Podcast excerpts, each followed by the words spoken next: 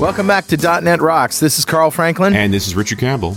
and uh, we're here for an hour of creativity goodness. Yes, yes, yes. Creativity. So excited. Denise Jacobs here. We're going to be talking to her in just a few minutes. But first, how's uh, how's the Great Northwest, Mr. Ah, Campbell? You know, yeah, spring has sprung. The grass is riz. I wonder where the birdies is. Is that Ogden Nash or something? yep, something like that. Jeez, learned that in like in grade school. But yep, the birdies are all around. Uh, the dog had a close encounter with an otter. What? I got, you know, we got this pond up at the boathouse. And uh, yep, there was an otter in the pond when we went by. You have the Keith Richards of dogs. He just won't die. He's fine. He's 12. He's very fit. Yeah. Uh, I managed to grab him before he went into the water after the otter because that is unwise. Yeah. And uh, yeah, I think they, they it was a mutual scared the snot out of each other moment. But uh, I'm like, holy crap, that's an otter. well, I don't have any wildlife uh, spottings to report, except uh, last summer we did have a red-tailed hawk that landed right on our back porch. oh, on your deck. Yeah, That's cool. that was kind of interesting. they are vicious looking things when you get up close to them too. That's a serious set of claws. Yeah. Sorry. all right, enough about that. Nice. We have something interesting for Better Know a Framework today, so roll the music. Awesome. All right, dude, what do you got? So, I went looking in the app stores to f- see if I could find the top-rated app for, you know, getting rid of creative backflow. Let's Ah. let's call it uh, that. And this is called OFlow. And um, if you go to oflowapp.com, O F L O W app.com. So so these are sort of like flashcards, right? It's created to help you get unstuck. Ah, I get it. Well, you got writer's block. Yeah, proven creativity techniques. And you know, you can do this in a much easier way just by flipping open a dictionary and, you know, pointing your finger to something. But uh, you know, just random words or, you know, just type random stuff into Google and see what happens. I mean, there's so many ways to get ideas that we're probably going to talk about this with uh, Denise, but Have you ever played the Wikipedia game for that? That's always good for that. what is that a drinking game? Just go to any page on Wikipedia, make note of what that page is, or even bookmark it, Yeah. and then keep clicking on links that that page references, Mm. and then read that one and click on the next link and see how many times it takes for you to get back to the page you started from. Oh, that's an interesting game. It's it's it's like six or seven. It's right out of like the seven degrees of Kevin Bacon. huh. But what's interesting is the weird routes you can go through to get back. Right. Well, anyway, I, I haven't used this app, but I only bring it up because it's highly rated, Mhm. and a lot of people left very good comments about it. So, uh, you know, might be one of those things to just check out sometime. Nice, Yeah. Good one. So, who's talking to us, Richard? Grabbed a comment off of show ten twenty five. Wow. from August of 2014, three years ago, getting creative with Denise Jacobs. Yep. Lots of great comments on this show, actually. Uh, but it was uh, Jehu Hidez, uh, which I believe is, is a, uh, a Mexican name, who said, I found the podcast refreshing in the sense that creativity and its potential techniques and heuristics have not been stressed enough when it comes to the education uh, of professional developers and software engineers. I find that developers are some of the most creative people I've ever had privilege to work with but it's usually creativity amassed from painful experiences in the trenches, not the happy result of a formal and systemic way to prepare your career. yeah.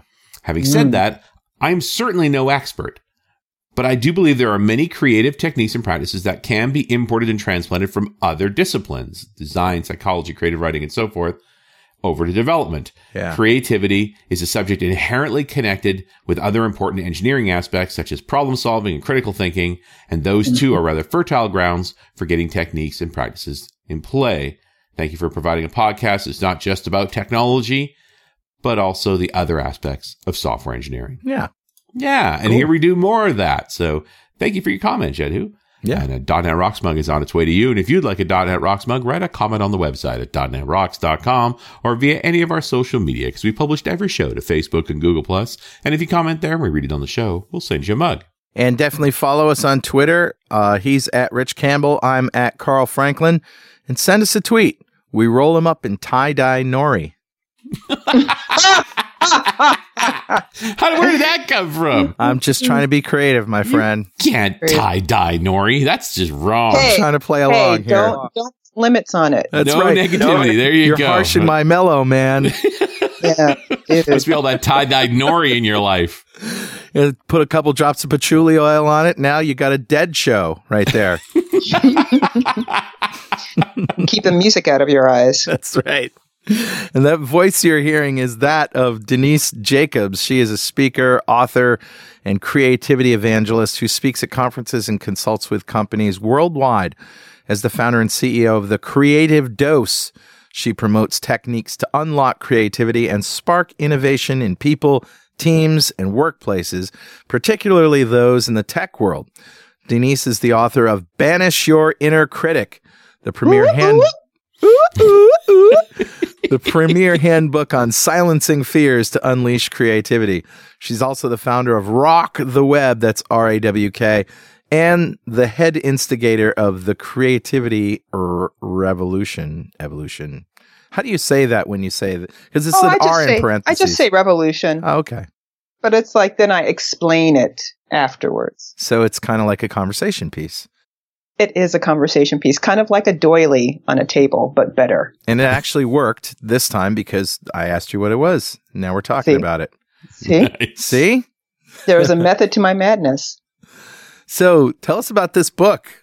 I'm a big Dude. fan of getting rid of fear in general, but uh, Excellent. you seem to be an Excellent. expert at it. Uh, at this point in time, 350 pages later, yes, I am. Yeah, that's a particular kind of fear, isn't it? I had to do that a couple of times.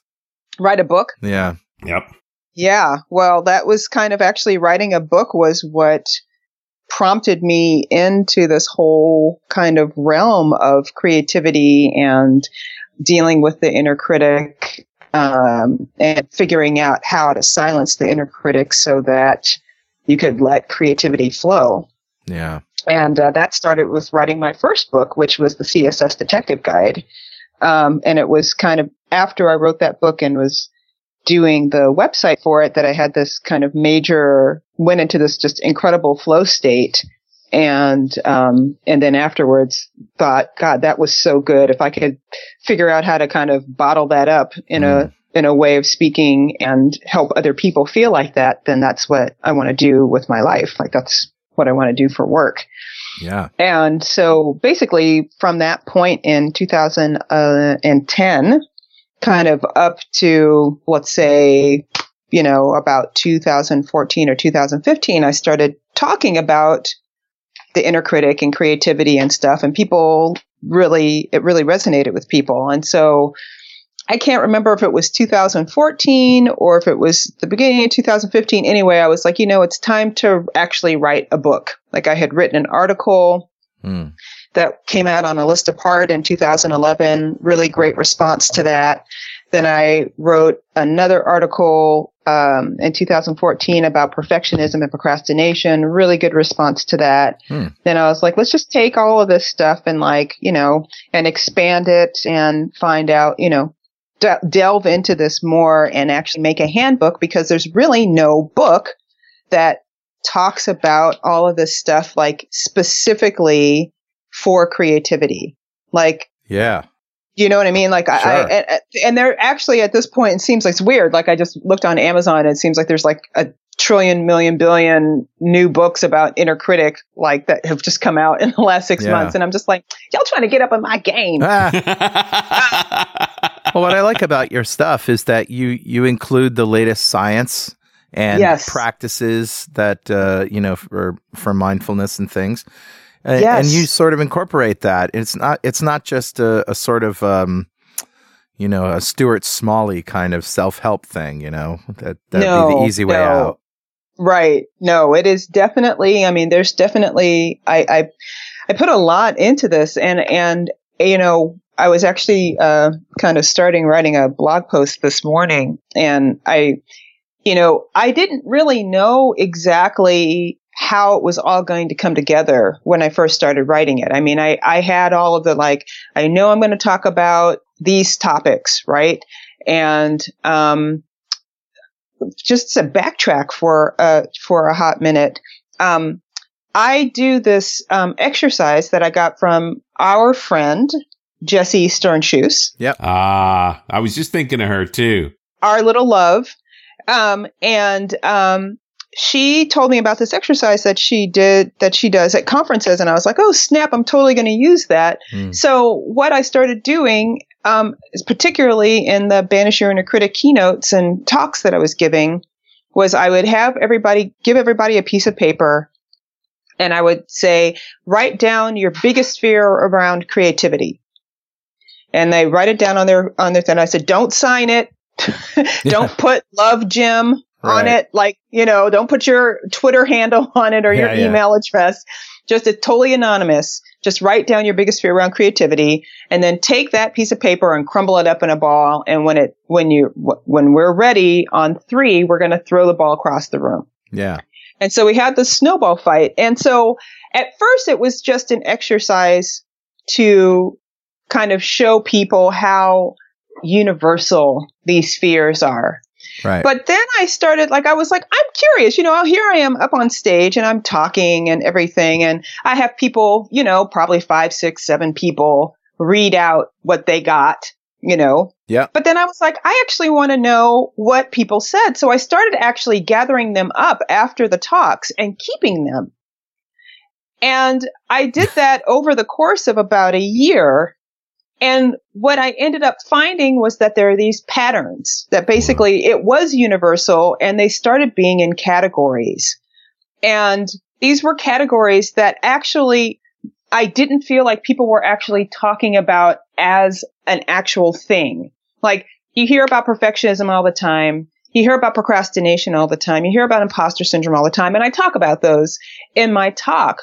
But what you don't hear about so much is like, what's it called when somebody feels like they're not good enough or they don't know enough mm. or they don't learn fast enough or they don't have enough knowledge, right? Yeah. Or everything they do isn't quite good enough. Like, what is that called? And so, you know, what's it called when you're comparing yourself to people all the time? Yeah. Like, what's it called when you're like, I'm just not creative? Yeah. Right. And those, those things were popping up time and time and time again. And so I actually in the course of writing this book, it was this process of discovery because I actually found that these things were so, they were s- such strong categories that I actually gave them names.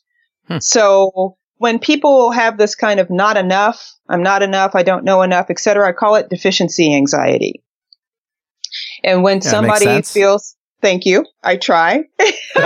and when when somebody gets into this mode of like, God, you know, all these people have done all these amazing things, and I'm a total slacker, even though they're not, right? Or I'm not mm-hmm. an, you know, like this person, like I, I, work with this team of really talented people. I don't know how I got there, right? right, right. Then I call that comparison syndrome.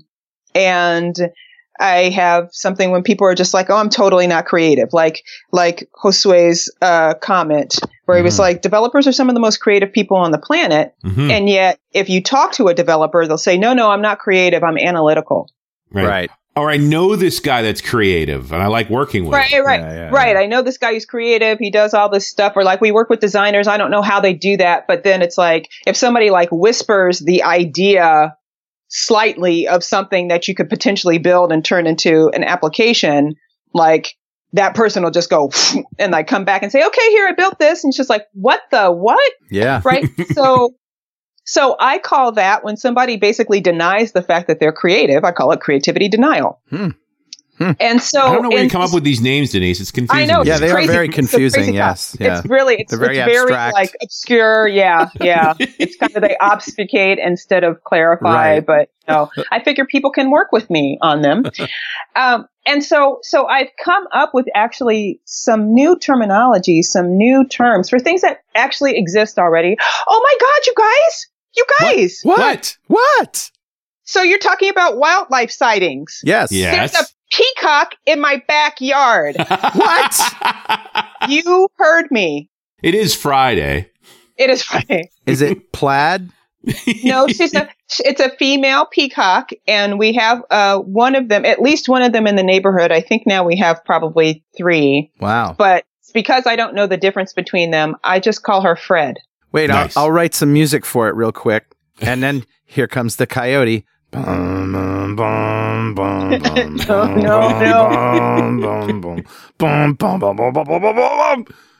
No.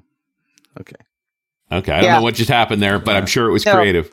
So I have so I have a peacock in my in your art. Anyway, sorry, I just got excited. Everybody should just- have a peacock in their backyard. I Everybody. totally agree. You know what? It's actually funny when you guys were talking about the wildlife stuff. I was going to be like, "There's a peacock that like runs around our neighborhood." I didn't know she was going to come. I didn't realize I had invoked her. Oh Wow. yeah. That's See, great. that's the, that's the power of creativity. Anyway, um, so back to what I was saying.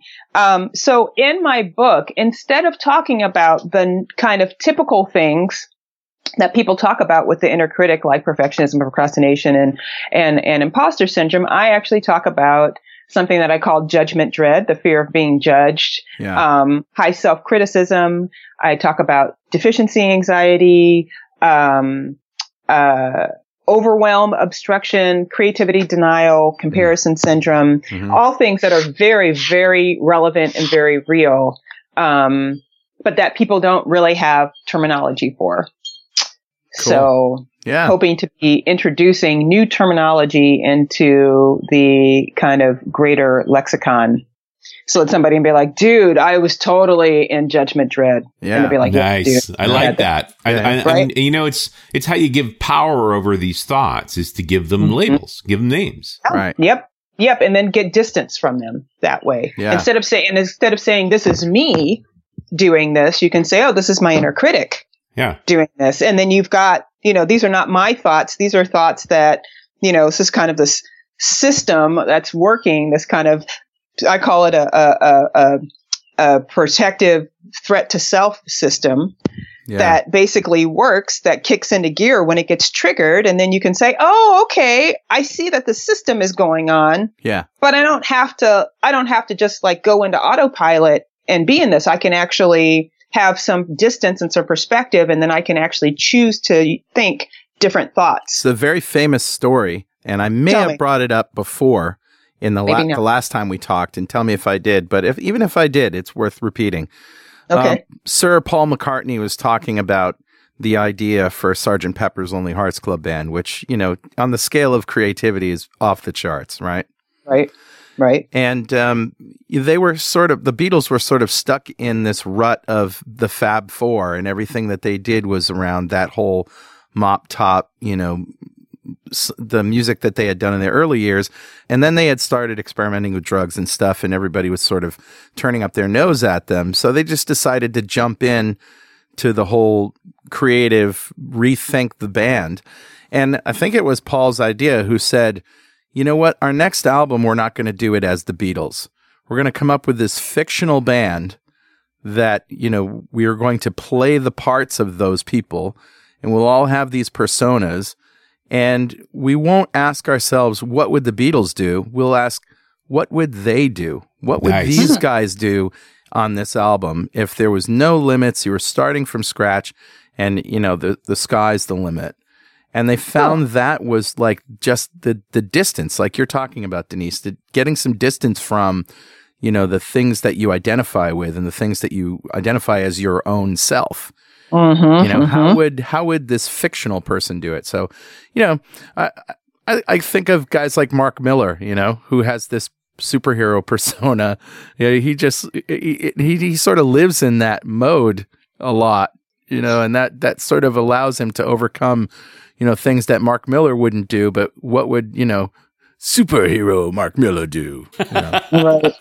there's a lot to learn there But it's important, but it's, but it, and it can be like a really useful tool, right? Like it, yeah you know, that people can kind of overcome things when they kind of let go of the concept of who they think they are, right? yeah And when you really think about it, all we are is this kind of amalgamation of beliefs about who we are. Hmm. But this doesn't necessarily mean that that's who we are, right? Or not necessarily. And the beliefs that about who we are may not have even come from us, that's right you know, like may not, probably didn't originate with us from us.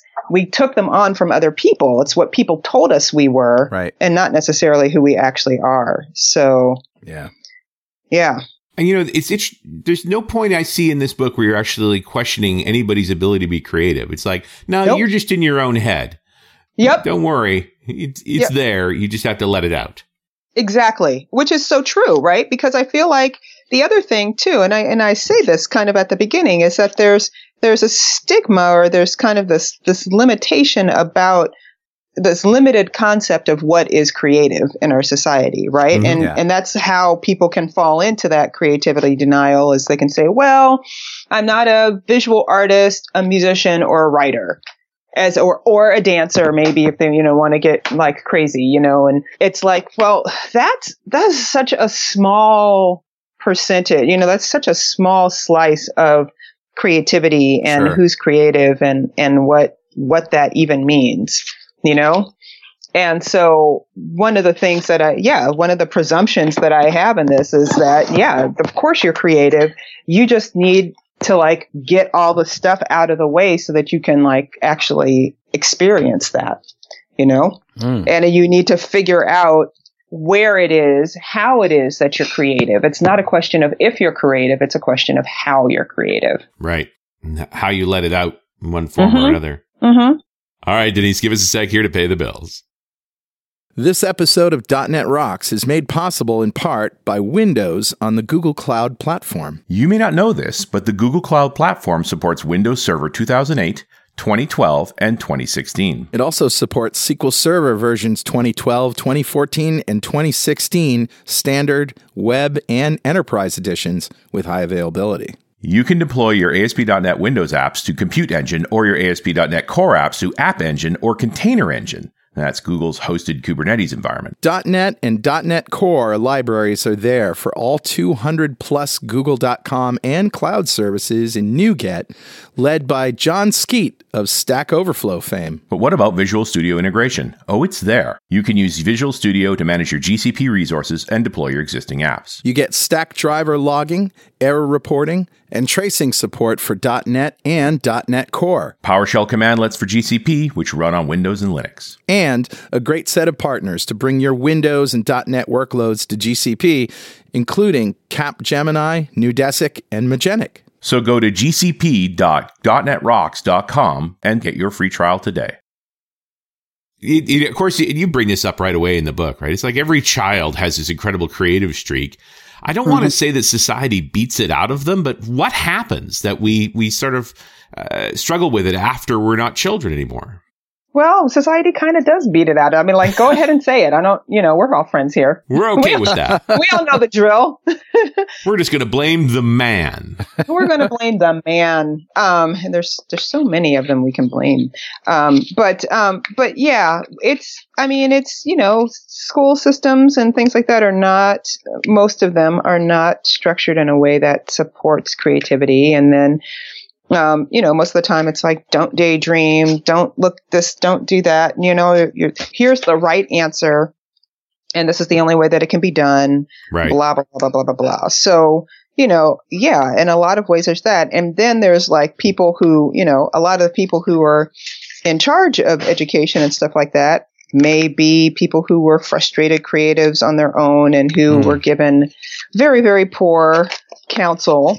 Um, and you know, were basically scared into the idea that there's no way that they could actually support themselves being creative. Yeah. Um, and so then they're going to pass down those messages as well, right? Right. And if they see anybody, it's like their fear of like, oh my God, this child is not going to be able to make it in the world. Um, and so they're like, okay, let's just suppress it. Let's suppress it right now. Right. We're saving them, really. We're saving them, but it's like, no, actually, you're just making it so that they have to t- get more therapy. Um, or it's going to just take longer. It's just going to take longer for people. You know, I think sometimes it takes longer for people than just to get to where they were naturally going to go anyway. You know, or they have to like end up like working their way back to it. And it's like, God, what a waste of time.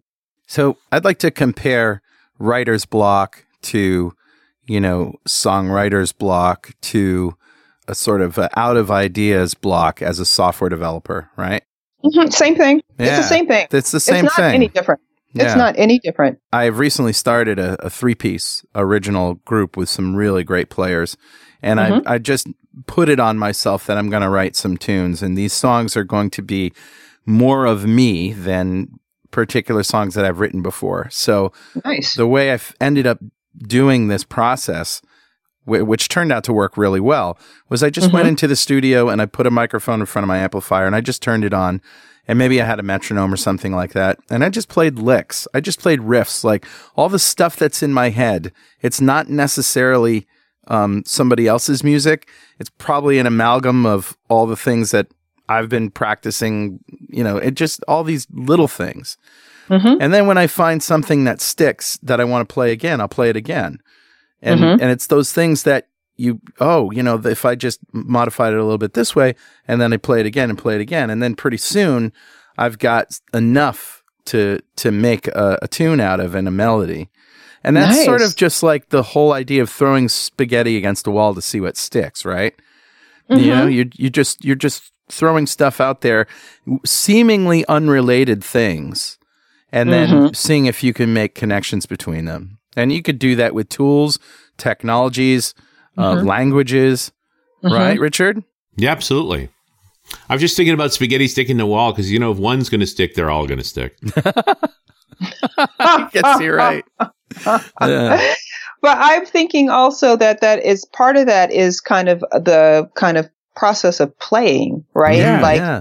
that that that lack of judgment, you know, Right. that kind of uh, uh, allowing, you know, giving yourself permission like I don't know what's going to what's coming, like I don't Right. know what's gonna happen. I don't have to plan this out or map this out, like kind of going on this kind of explore explorational uh process right. you know, of starting out and saying, I don't know what's going to, I don't know what I'm going to make. You could, for example, take a bunch of patterns and, you know, just go through the patterns thinking about the what your end goal of your software is, figuring Mhm. out which ones fit, which ones don't, and you might stumble Exactly. across the perfect one. It doesn't mean you're going to use them all just for the sake of using them, but you- you, sort of have to, you know, plow your way through them to to understand what they do and how they fit within the context of what you're trying to do.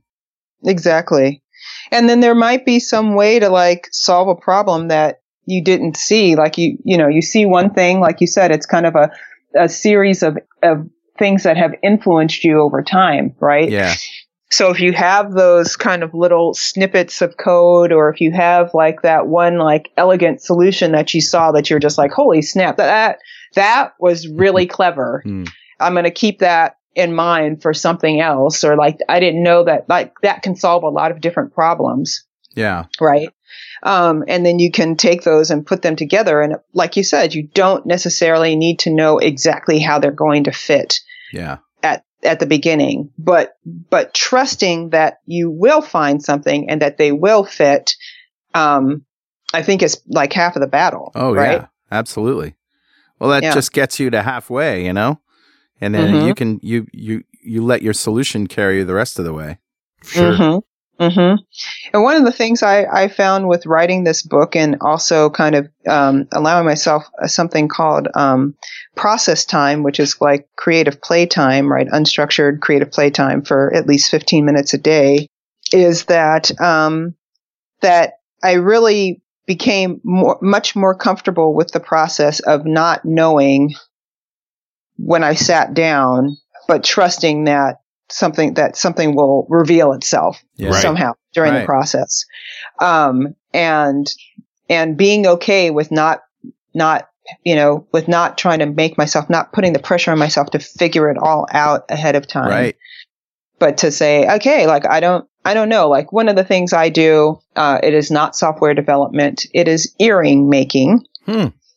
And I make jewelry to relax, as one does. Wow. Um, and um, I started doing this a lot when I started when I was writing the book. When I would kind of get into these uh, places where my thinking started feeling stifled. And there's a whole body of research actually about um, how working with your hands actually uh, really stimulates creative flow. Hmm. Um, it's pretty amazing. Uh, so I had a writing coach and she was like, start making something with your hands. And I was like, earrings. I just got permission to make earrings. This is amazing. and um, when I started sitting down and doing it, I kind of was in this thing of like, what am I going to make? And I just kind of let myself, you know, explore and like put things together and see how things worked and and it was so such an important part of the process it affected profoundly affected my writing because it got to the point where like when I went to write instead of being like what I know I need to know exactly what I'm going to say to be like I don't know let's find out let's find out what's in there Yeah. and yeah. um, and so I kind of I, I like the fact that I, I really learned that on a very visceral level, and that that's something that I can apply to other things. Um, I'm trying to apply it to life. Sometimes it works, and sometimes it doesn't. I had a year like that once, Denise. What's the one you just did know?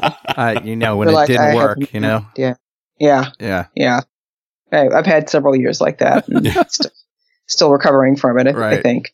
But uh, but yeah, so you know, um, I think that that is an important thing. And again, you know, kind of getting back to like how you're creative versus if you're creative.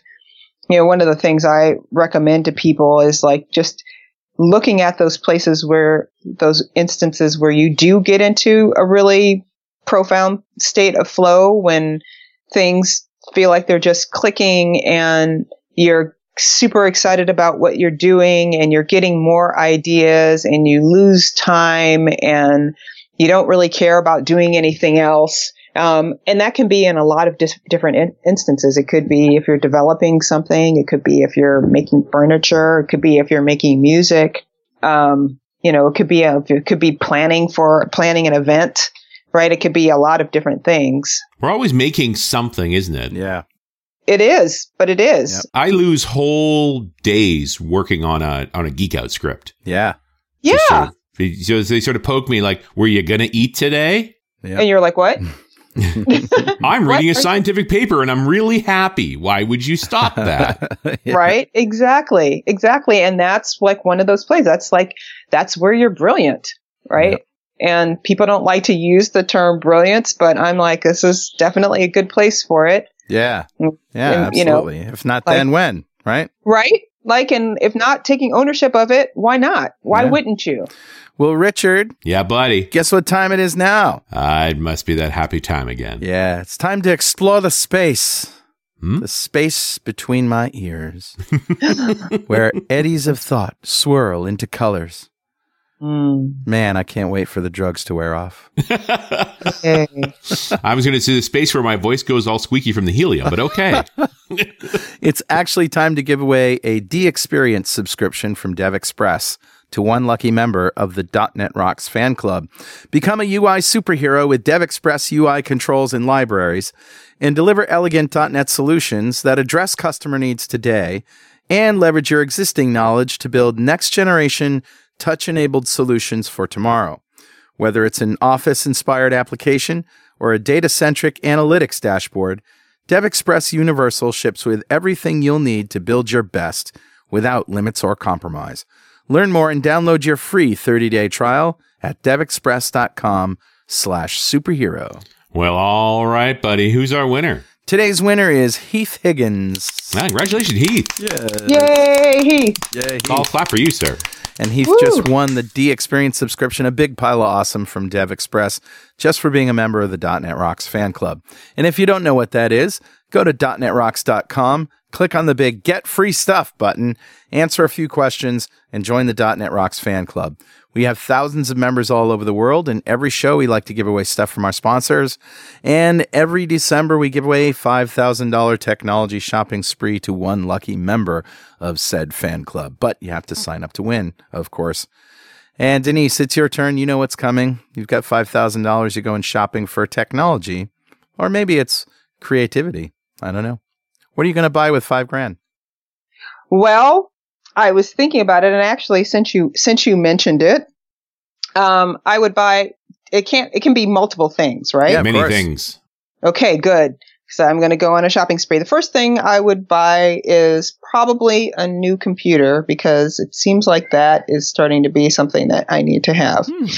But after that, you know, that's not actually going to take take mu- care of of that much money. But what I would really like to do, um, which it may end up happening this year, is um, because I've been so into jewelry making. Mm-hmm. I want to take jewelry making classes. Like Wow. I want to learn how to do um like the forging. I want to learn how to work with silver. Yeah. Um, all this stuff. And so when I was in Australia, actually last year, I was looking for, um, was looking for a jewelry making workshop to Mhm. take, and there's one in Miami, but I found this studio and I was like, oh my God, this is amazing. Where is it?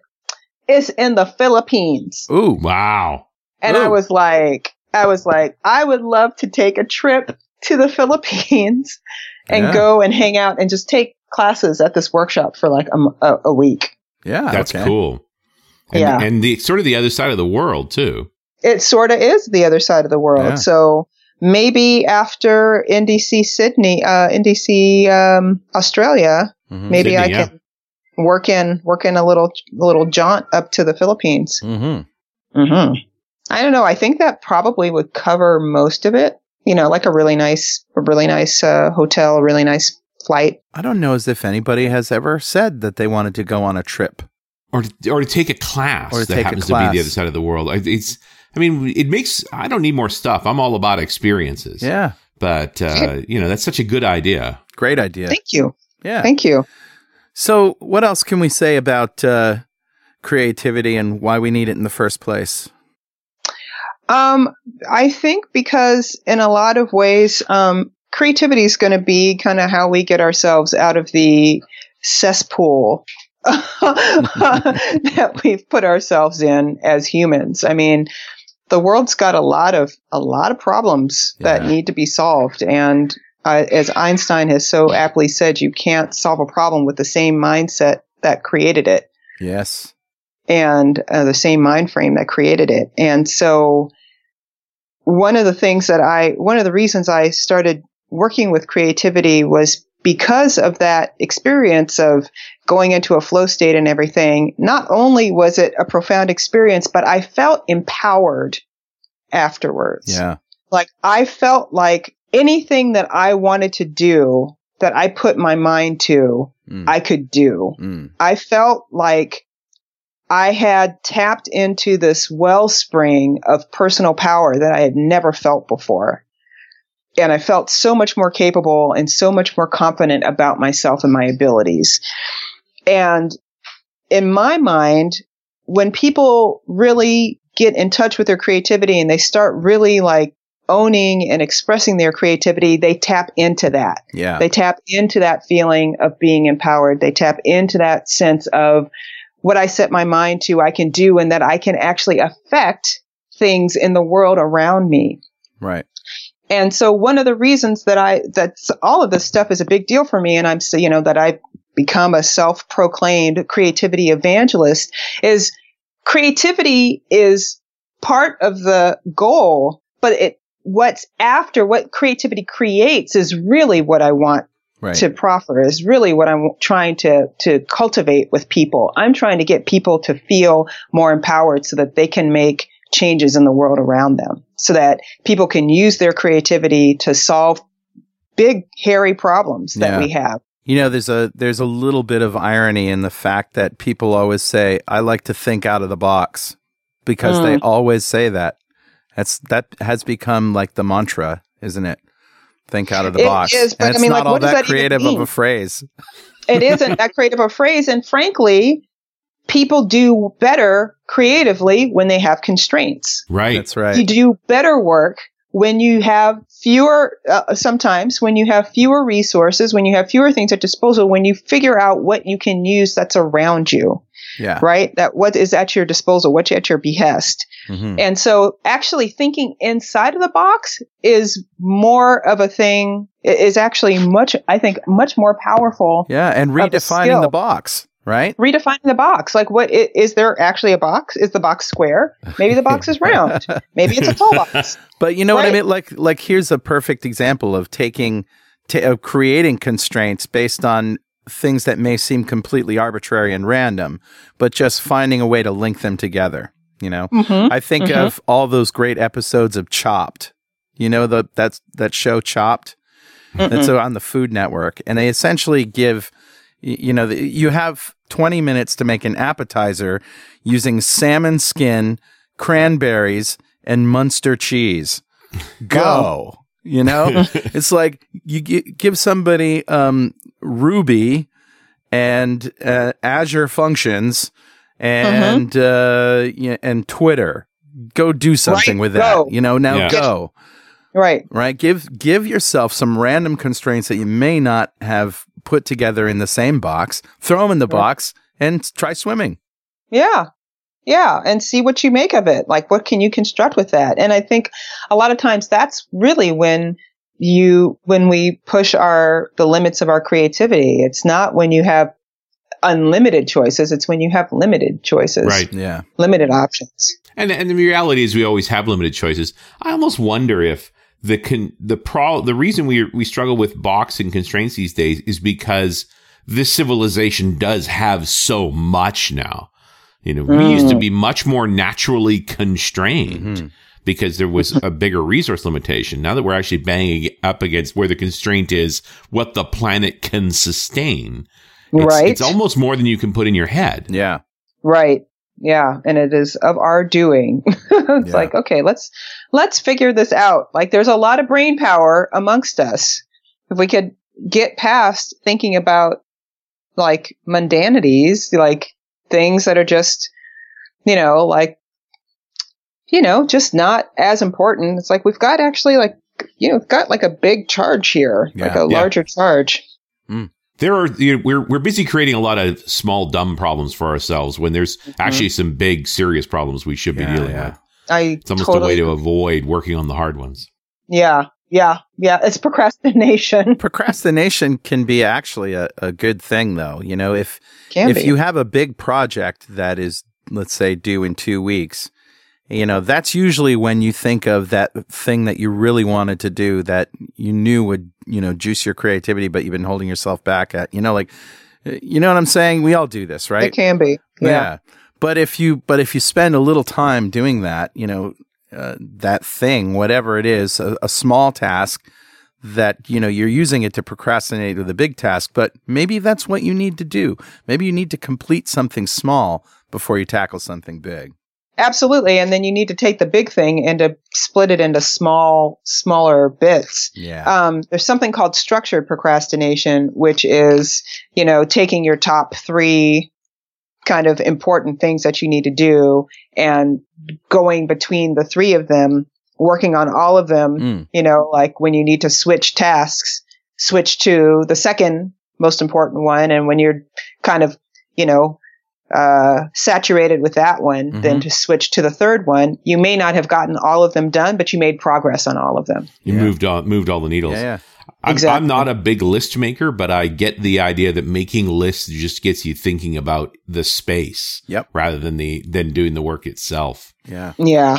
Yeah. I do find I live in OneNote, and for a lot of like geek outs and creative things, and even show topics in general, hmm I just dump. You know, just write things down in no order. Don't worry about that. Or order is actually a different mindset. Yeah. Right. It is actually. Yeah.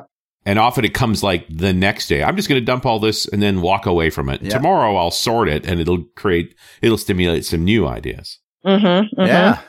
Um, I want to press against something, something a little less pleasant. Like you take on some harder subjects in your book, like learning from envy. I love that you just take that on. We have it. How do we use it constructively? Yeah. It's it's really important. I mean, because I mean that's was one of the things I really like about this book is that um that I do tackle some stuff that's like may not be something that, you know, everybody talks about, but that's there, right? I mean, envy's there. People people get I get envious like all the time. and it's really important to know how to like not have something like that take you over in a negative way, but Right. Like actually learn tools, learn skill, you know, learn a, a methodology for transforming that into something that Hmm. can help you move forward instead of that can keep you stifled and stagnant in the same place. So a way to deal with it without just suppressing it that turns it into something constructive. You turn it into what can I take from this, right? What can I learn from this to be better myself? How can I learn from this person that I'm envious of? How can I take their example and make it something that I can, that can move me forward instead of me sitting in this place of like, why does this person have something that I want? that I feel like is that I feel like I should have. Mm. It's like, okay, how, how what has this person done, and how can I use that as potentially a template? Um, and I also, you know, I also say that it's really important to like look at what a person's done and to also make sure that you see it within the context of that person. Mm. Um, I used to like try to do things that other people did, like just emulate them, like almost mimic them eh, to try to achieve the same amount, the same kind of success that they had. Mm. And one of the things I learned recently, Jessie actually uh, helped me learn this, is that um, sometimes things don't don't work for you because they they really just work for that person because they just fit that person, right? Yeah. Um, and so um, that's been really helpful for me to kind of look at my own kind of feelings of envy and say, oh, wait a minute, I am comparing apples to oranges Right. Like that person's success, they've got this whole kind of, you know, setup that's very different from me. We're not the same person. We haven't had the same experiences, but you know, what can I take out of what they've done or their process and how can I take that and adapt it to who I am and what works for me and see if that, if that's something that'll work. I, I do appreciate that the transformation of envy is into admiration. Yeah. Mhm. that by Yeah. going and pursuing that and understanding that in a deeper way, understanding what appealed to you enough that it made you feel that way, you Right. come to admire that person. That's a way, really constructive way to deal with something that's, you know, potentially quite negative and, and, and can be all consuming. Thank you. Yes. And then, and then also too, it's like, again, like, you know, being envious doesn't really help you. But when you s- start to support other people and applaud them, it's kind of like, again, you shift the energy, you shift the, the, sen- the feeling and the sensation and you move it from this thing that really only affects you. Right. Right. It's Right. like it's not it's not hurting you. It's like when they say, you know, when you're angry or when you're jealous or when you're envious, it's like basically like taking poison twice. No, it's true. Yeah. you know, It'll it's you not, it doesn't doesn't hurt the other person at all. They're just like, oh hey, what? Um, Right. it only it only affects you. So it's really about you know putting your making it so that it's better. You're putting yourself in a better place. yeah. I, how do you, what's a constructive way to deal with admiration? Like I see a lot of remarkably capable people who are very uncomfortable with accolades. Yeah. Um, you mean with receiving it or giving them? Res- well, I, I would say Both. both. Let's talk about receiving because I think it's the one that's the most awkward for a lot of folks. Um, I think a lot of times people don't receive stuff because they don't feel like they deserve it. Right. And- yeah. And that's kind of, you know, that's a whole thing of, I think when, when you're not sure of it yourself, right? When you kind of are suspicious or you're having that, you know, kind of internally outside, you're just like, yeah, yeah, I did this thing. But inside you're just like, am I, do I really, did I really do anything? Yeah. Am I still Yeah. enough? Am I still okay? Um, then it's hard to accept things. Um, and that's actually one of the reasons why in the book, I actually really spend a lot of time on saying like, Hey, like really understand kind of how you're unique and what you have to offer and how that's different from anybody. Right. Because it's going to be different from everybody else. It's going to, there is absolutely nobody on the planet that is exactly like you anywhere, anytime in history, moving backwards or forwards. Yeah. I agree. Like when you think about it, it's, it's profound. Maybe right? Richard. I mean, it's, well, Richard, Richard will have a clone sometime in the future. We hope if, if, if the cryogenics is, the, the cryogenics work correctly, there will be a Richard later. Hey, you could be a twin. Yeah. They're right. He could be a twin. I have worked with twins. Uh-huh. Uh, strange. The the the uh, two of my partners in Strangeloop, oddly enough, because they were twins, Hmm. uh, there was two of them, uh, were m- mirror twins, and honestly, they could not have been more different. Yeah. Really, Really? remarkable, actually. One of them was identical, but you really couldn't tell which one because they looked so much alike. So, and after working with the, I, I I bumped into them both at a party just a few months ago, Hmm. and after working with them for ten years, still mixed them up. Stop it. Oh no. And then I, the the only difference between then and now is that I just confessed too. It's like, oh my god, I can't believe. Wow. That's hilarious. You just, just, Uh. you just say both of their names at the same time. Hi, Jenna. Hi, Yeah. And you know, parents of identical twins usually name them something like Tim and Tom, or you know, Jane and Sean. Joan. Tom. Yeah, and yeah. so so you can always say Tim Tom or Jane Jones. Nice. Sean. Sean. Um, Come up with very come up with a name that means whichever one you are. one he is. The boat he is. Absolutely. Nice. But um, yeah, thank you. I'm glad that you uh, that you pointed that out, Richard, because I think that is. I mean, it's one of kind of a lot of a lot of different things that I think that are really um, really powerful tools. Um, really, really, you know, things that will be helpful for people. They dive into it and actually practice them can actually cause a lot of really positive change. Yeah, it's, this is a really effective tool, and I, and I don't think this is said enough either. Although it's said very well in the book, but I don't think we've said it here. Self compassion.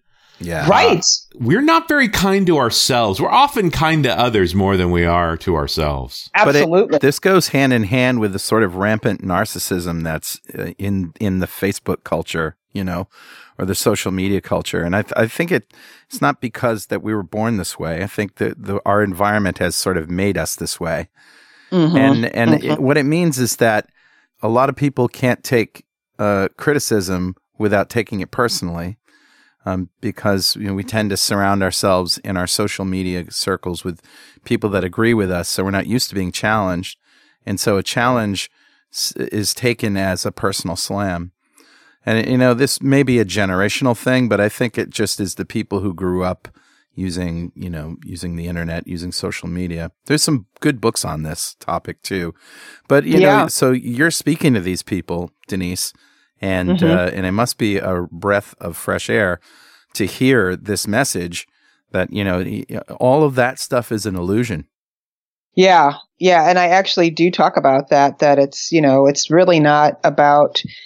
First of all, we need to be kind to ourselves, and then we need to be kind to other people, right? Mm. That it's that it's really important that we, you know, the stuff with the Facebook and the narcissism and all that stuff. I think is really just to cover up that people still don't really love themselves, and they're Yeah. still looking for this external validation Right. and this kind of external like am i okay i'm okay right like i'm making all these videos Right. and i'm taking a selfie every day and making a duck face and like it's because i'm pretty i'm pretty right i'm i'm valuable i'm good looking i'm successful Yeah. Um, and it's like when you get to a place where you start to do that to yourself, you Mhm. don't need it as much from other people. And then it's also easier to give people that admiration, that those accolades, that appreciation and all that stuff. Yeah. Because it's like your own cup is filled up, Right. then it's like then you can give to other people and that's part of actually what the goal with this book is to like you know for those of us who've kind of been walking around feeling like our cup is only half full Hmm. and then beating ourselves up because it's like you know because of all those messages i'm not good enough and i'm not this and i got to do this and i got to do more and i got to be more and other in order for other people to value me it's like oh no let's just let's turn it all inside let's just you know like get all internal for a moment yeah. fill yourself up and then you can start to take what you have that bolstered sense of self and then you can start actually helping other people Denise, do you want to give away a copy of your book? Maybe we can get people to tweet the URL to it uh, and uh, yeah pick a random person or something like that. absolutely they will be getting the book next month but i'd be happy to do that absolutely Show comes out on June 1 and the book releases June 6. So I think the timing's pretty good. All yep right. it's pretty good yeah so absolutely i would love to give a copy of the book away it'd be my pleasure So uh, we want to tell them what to tweet and how to do it. Yeah. Um, so yeah, uh, let's see. I guess they can tweet. Um, I'd love a copy of the book. Um, and they could tweet to me, Denise Jacobs. And if they hashtag buy inner critic Mhm. and put in the URL to the um, book, which is innercriticbook.com, Great. that'd be great. Awesome. Yeah. I'll choose one of those at random and I will gift them a book. Great idea. All right. Well, that's great, Denise. Thank you for spending this time with us. thank you so much for having me. This was really fun. It was really we, we went we went there. We like we got all got all deep in it. Always fun to talk to you. And we'll see you next time on .NET Rocks.